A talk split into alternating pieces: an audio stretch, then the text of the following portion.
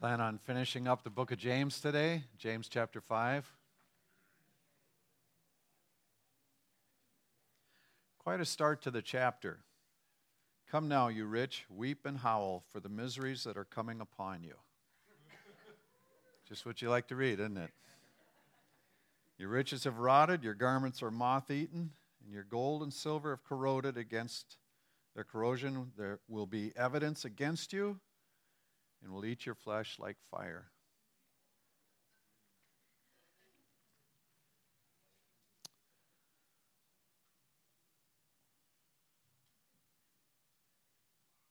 Bible doesn't speak against wealth. In fact, I think the original call when he says take dominion over the earth and subdue it is a stewardship call that speaks of blessing and utilizing what the earth has. But what James starts to go after is that often that turns into self indulgence and waste. That regularly what was intended for our good gets turned into uh, a perversion simply because we want to consume it on ourselves. And so when we walk through a passage like this, it's still important that we let it breathe to us particularly when we recognize that we're in a wealthy nation. Um, one of the things that stands out to me is that he's speaking of a corrosion a corruption coming even with wealth. And I look around our country and I tend to say some of that's taking place so gradually that we don't necessarily recognize it coming upon us. Um, let me give you one example in, re, in regard to our food system. Now, you know that I've had interest in this area over recent years, but do you realize that the estimates go from 7 to 10 calories of oil energy are used for one calorie of food produced? That that kind of thing is a, a resource you're not going to rebuild but there's still that much going into the production of food so that uh, what we have is, you know, 50% of that is the production, the transport, the um, packaging, you know, the, the movement of it, or the, the fertilizers and all the rest. But 31% is just uh, on refrigeration used in, in home use. So there, there are things that you look at and go, how long can that go on? Well, maybe that's part of the corrosion coming from a nation that's lived well, but it really hasn't always used it in a way that they should. Um, in fact, there are estimates that 2% of our total oil consumption goes into waste that we use in regard to food. Um, in nine, uh, 4,000 calories, I'll only go a little longer on this rant. Food is produced at the rate of 4,000 calories per person per day. 2,500 calories is what the average, 2,544 is what the average intake is per person. But that's still 25% higher than what we consumed in 1970. So, you know, that consumption end is, is gone heavy, but it, there's a, an extreme amount of, of waste. Um, in fact, they say as much as 21% of food produced in our country is wasted. So, just in case you know, want to know. Is there a corruption or corrosion already taking place? I'll leave it to you to decide. Um, that said, what is James going after here? What would he call us to? Uh, what, you know, I mean, it's, I can give you scary statistics, but what, what is, where should that take us? Let's read on a little bit, and then I'd, I'd like to go after that. He says, You've laid up treasures in the last days. Behold, the wages of laborers who mowed your fields, which you kept back by fraud, are crying out against you. Um, he says, You've lived on the earth in luxury and self indulgence. You've fattened your hearts as in the day of slaughter. It's an incredible picture, isn't it? Um,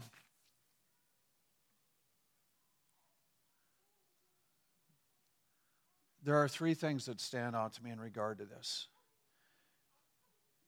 In gathering and storing to yourself, there's that idea that your security is in your wealth. Jesus warned us against such things. You know, he, he said, Consider the sparrow. I take care of them. Why wouldn't I take care of you?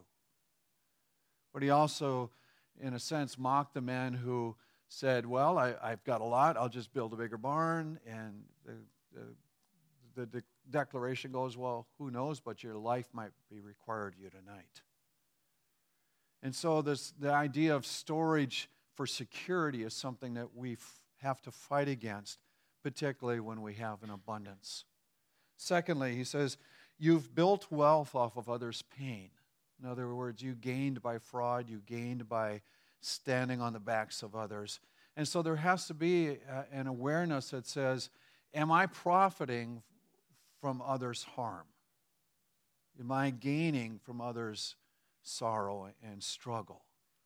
And, and so that the challenge in our lives becomes even if I see it, can I tangibly make different choices? But in our own selfishness, we know even on a family level how often it comes out that I want this in spite of what you want, or I don't even care what you think, just this is what I want. Well, expanded, there's that idea that sometimes what we have is just has been gained because of other sorrow, and that's not good in God's economy. Thirdly, he says, you know, a luxurious, self indulgent lifestyle, again, is something that um, the question is why is that money in your hand? Is it just for you to spend on yourself? Are there other purposes? Remember in Corinthians when Paul was receiving an offering, he says, You've, It's been put in your hands so that you can bless others. You have an opportunity to, to use. And I guess one of the things that came out to me as I was walking through this passage this week is this awareness that we're so individualistic within our culture that sometimes we don't think on a community scale. And yet, what we are called to within the kingdom of God is to think of others. And so, part of that is that what we have been enabled to share or what we have been put, what's been put into our hands, part of that is to be used for the blessing of others and to assist others in their lives as well. So that rather than just stepping into another form of luxury, rather than just trying to take on more security, and for sure to keep from stepping on others, is to look at others with compassion and say, there are things that I can do that will bless this life. And just like the illustration of the cup of coffee, sometimes we don't think on the scale of three bucks or five bucks, wherever you buy it. You know, but it's, it's that thing of what, what am I going to do in a small measure that can truly bless others, and then think on a grand scale as well. But if I think in community terms, if I think that all of us are in this together and that we're all children of God and that we all have the mark of His image upon our lives, then others' lives become very important to me as well. And so when I when I walk through a passage like this and he says there's a danger that we have when we gather unto ourselves and when we spend it on ourselves and when we use it just without considering others, he says, what, what's the real, where does that money need to go instead? And there needs to be an awareness of, of the, the effect that it has toward others. And I don't want a temporal mindset. I want a mindset that thinks of eternity.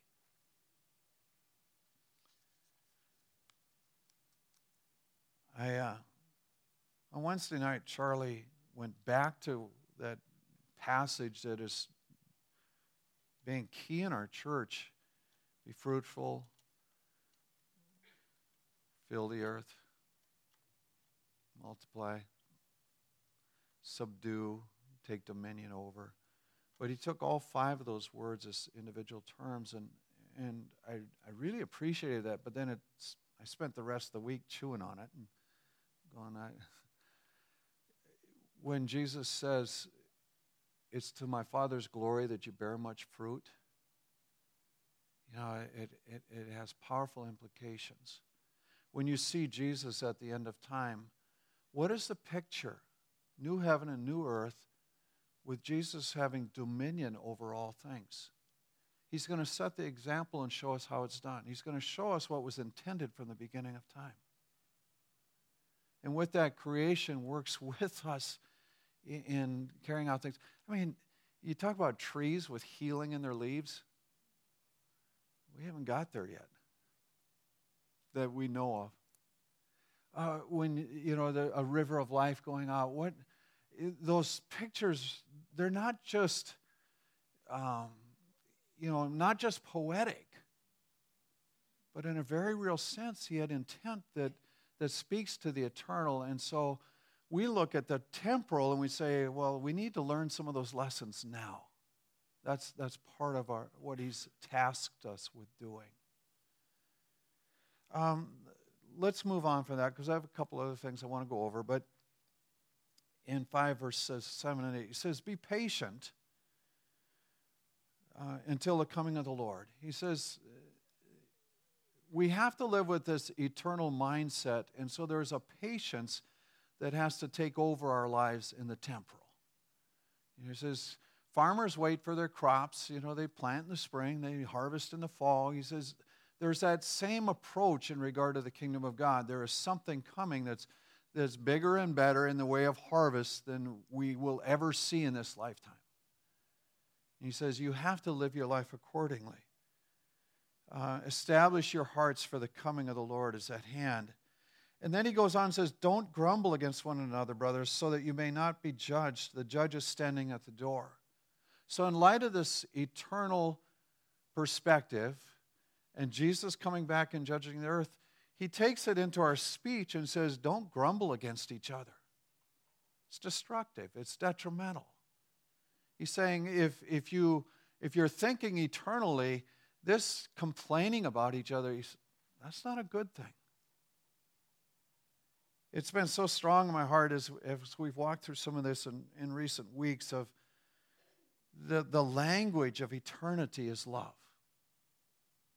The, the coinage of eternity is, is love. The, the, the way of treating each other, the only way that you can live eternally with another is, is to love. hard enough to get through 50, 60 years of marriage without love. You'll never make it eternally with somebody without love. And, and so, what's been brought to us is God saying, this is, this is how I live, live with an eternal perspective. I am loving. he says, That's why I, I want you that to be a part of your lives as well. And if we were to truly understand heaven's ways of doing things, we'd recognize you cannot live with someone else for years and years and years and years and years without love being the, the language between you. Or, or it, you'll just, it, it would be destructive to live any other way. So he, he hones in on that. This, this, this pastor of the church who's sending this letter out to the nations, he's, he's going, community is such that, you know, you spend your time grumbling against each other, that is not going to work. He says, as an example of suffering and patience, consider the prophets who spoke, and then he lists Job. And, and, you know, at the end of life, Job's life was better than what had been. You know, there was a, a payback, even though he went through all this, this struggle and sorrow. He says that that's uh, that's an illustration of our Lord being compassionate and merciful. So he says, even though in a moment things may not be all that wonderful, you still have this hope that's set out in front of you, and you cling to that.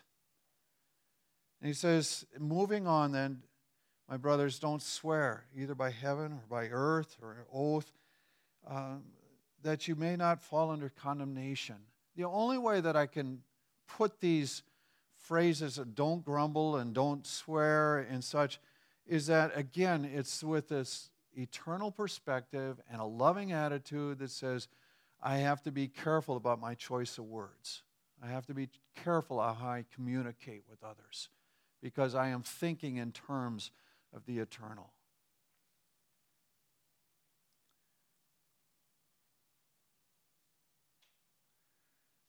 Whether that's clear or not, that's the best I'm going to do today on that section. I don't always feel happy with the end of what is done.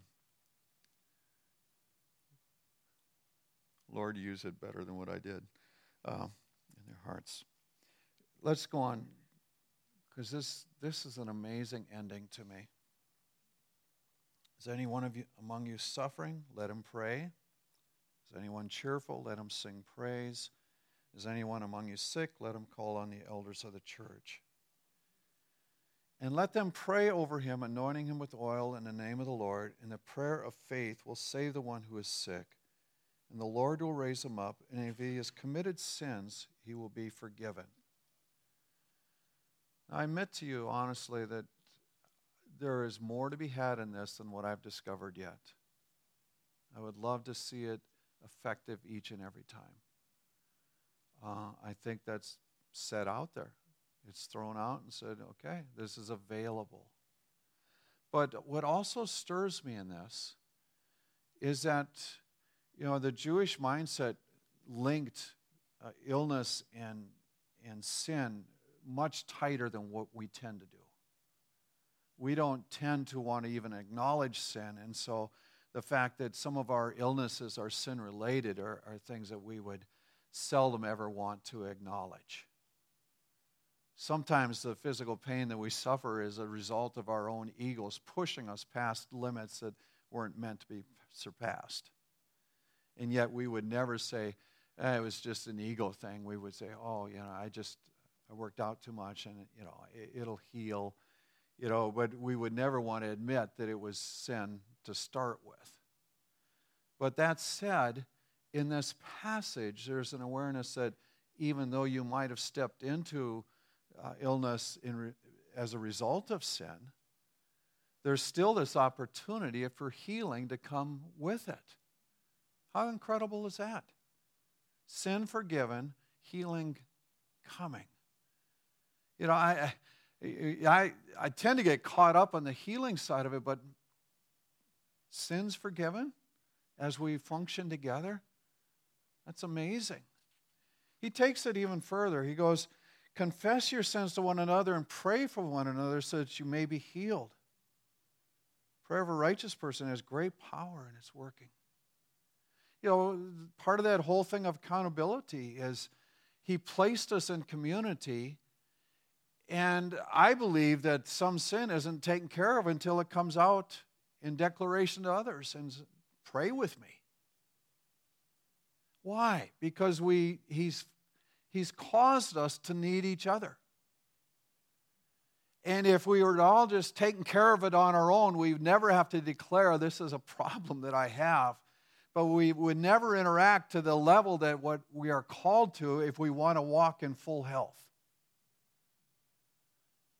And there are times when you will note that if you make declaration, I failed in this area, and you pray with another, somehow that bringing it out into the open is the healing course and it, it actually sets us free.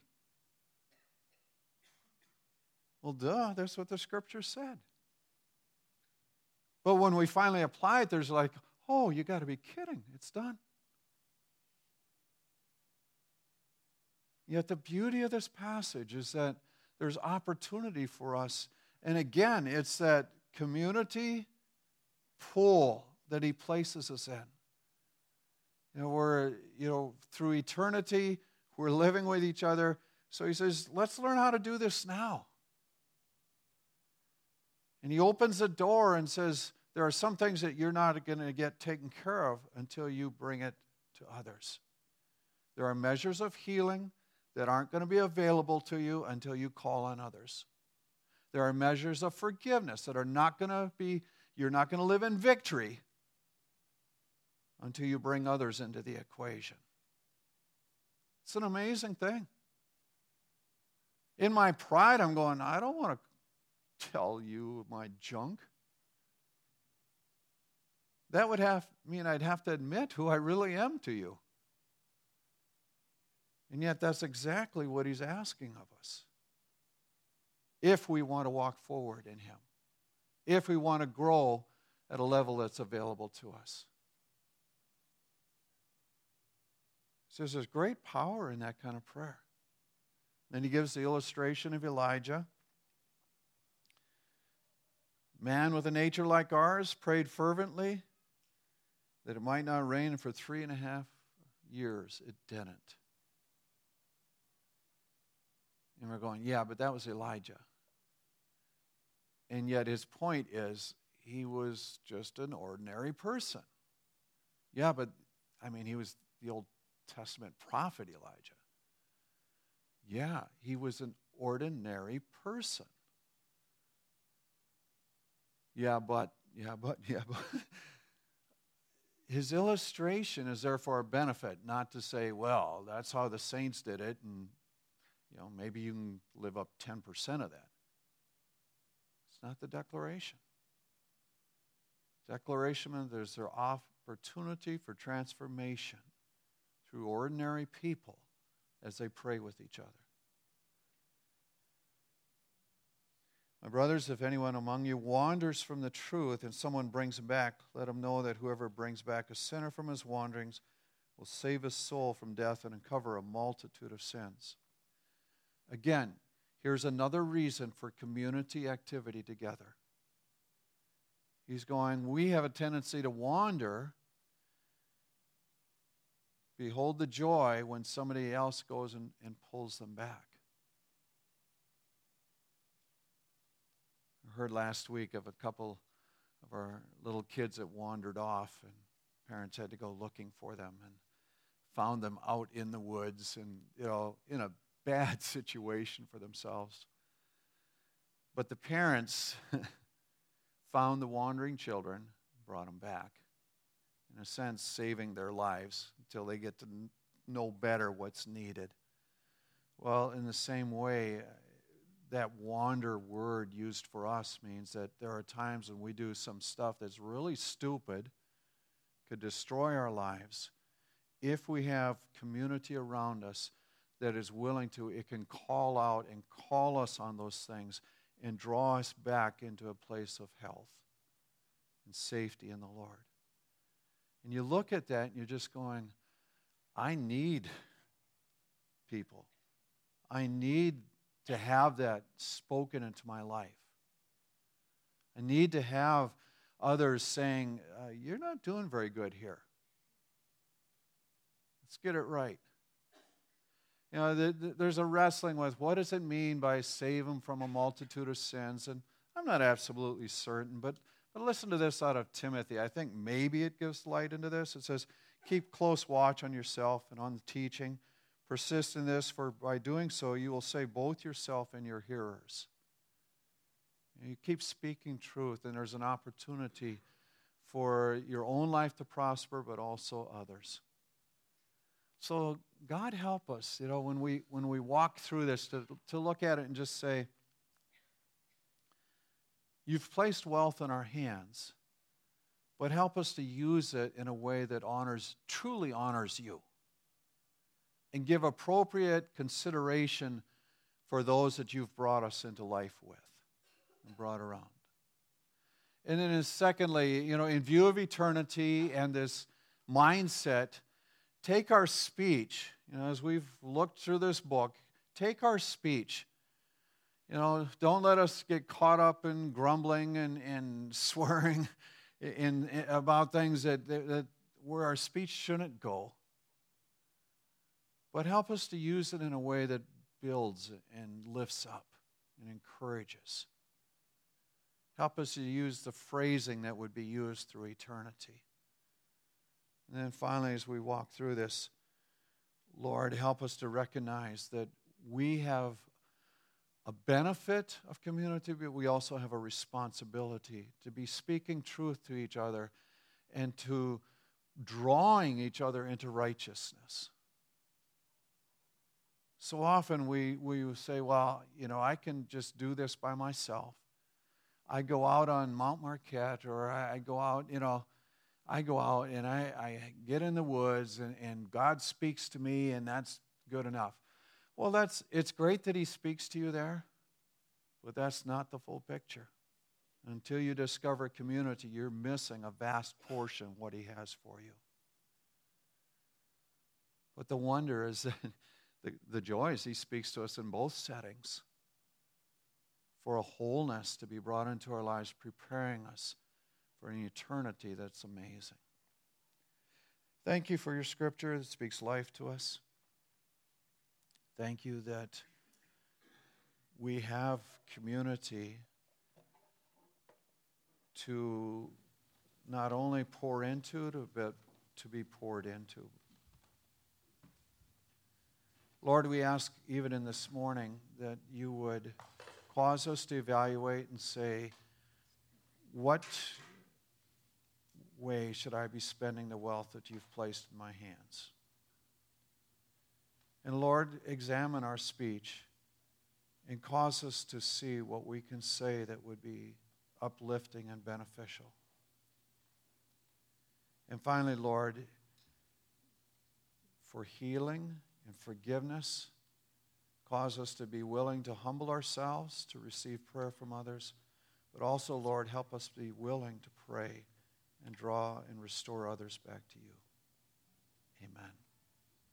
Amen. A couple things this morning. There are so many in here that are gifted in regard to prayer. Um, I, I want to give opportunity for you to come forward for prayer, but I, I don't necessarily want it to just be wait until somebody gets up front. For those of you that have the gift, ask that you pray that God give you a name of someone to pray with now, rather than wasting all that time just waiting, okay? And then, secondly, um, there may be an issue of healing or sin that you need to deal with, and you know that God is telling you you need to make confession to someone, find someone that you trust. That's, that's as important as any single thing. Find someone that you trust and you know will pray with you, not just share your misery. And uh, we'll ask for healing in that regard. Um, we, we continue to recognize God wants to transform us. And He uses each other to do that by the power of His Holy Spirit. And He will do things through our lives that we didn't dream possible because it, in the physical, it isn't possible. But by God, it takes place. What a wonderful thing that is. So, again, if you want prayer, then seek it out. But also, if you have that gift, go seek out someone and begin to minister that way. May your blessing rest on these, your people. May they know the fullness of favor that you intend for their lives. May they discover with joy what true community is in you. I ask as each one goes out into the community, and to our society, I ask that you give them words of life to speak over others. I ask that you enable them to carry out the workings of your kingdom. Gift them with the supernatural. Be lifted up and exalted, our Lord, we pray. We love you this day. Amen. God bless you.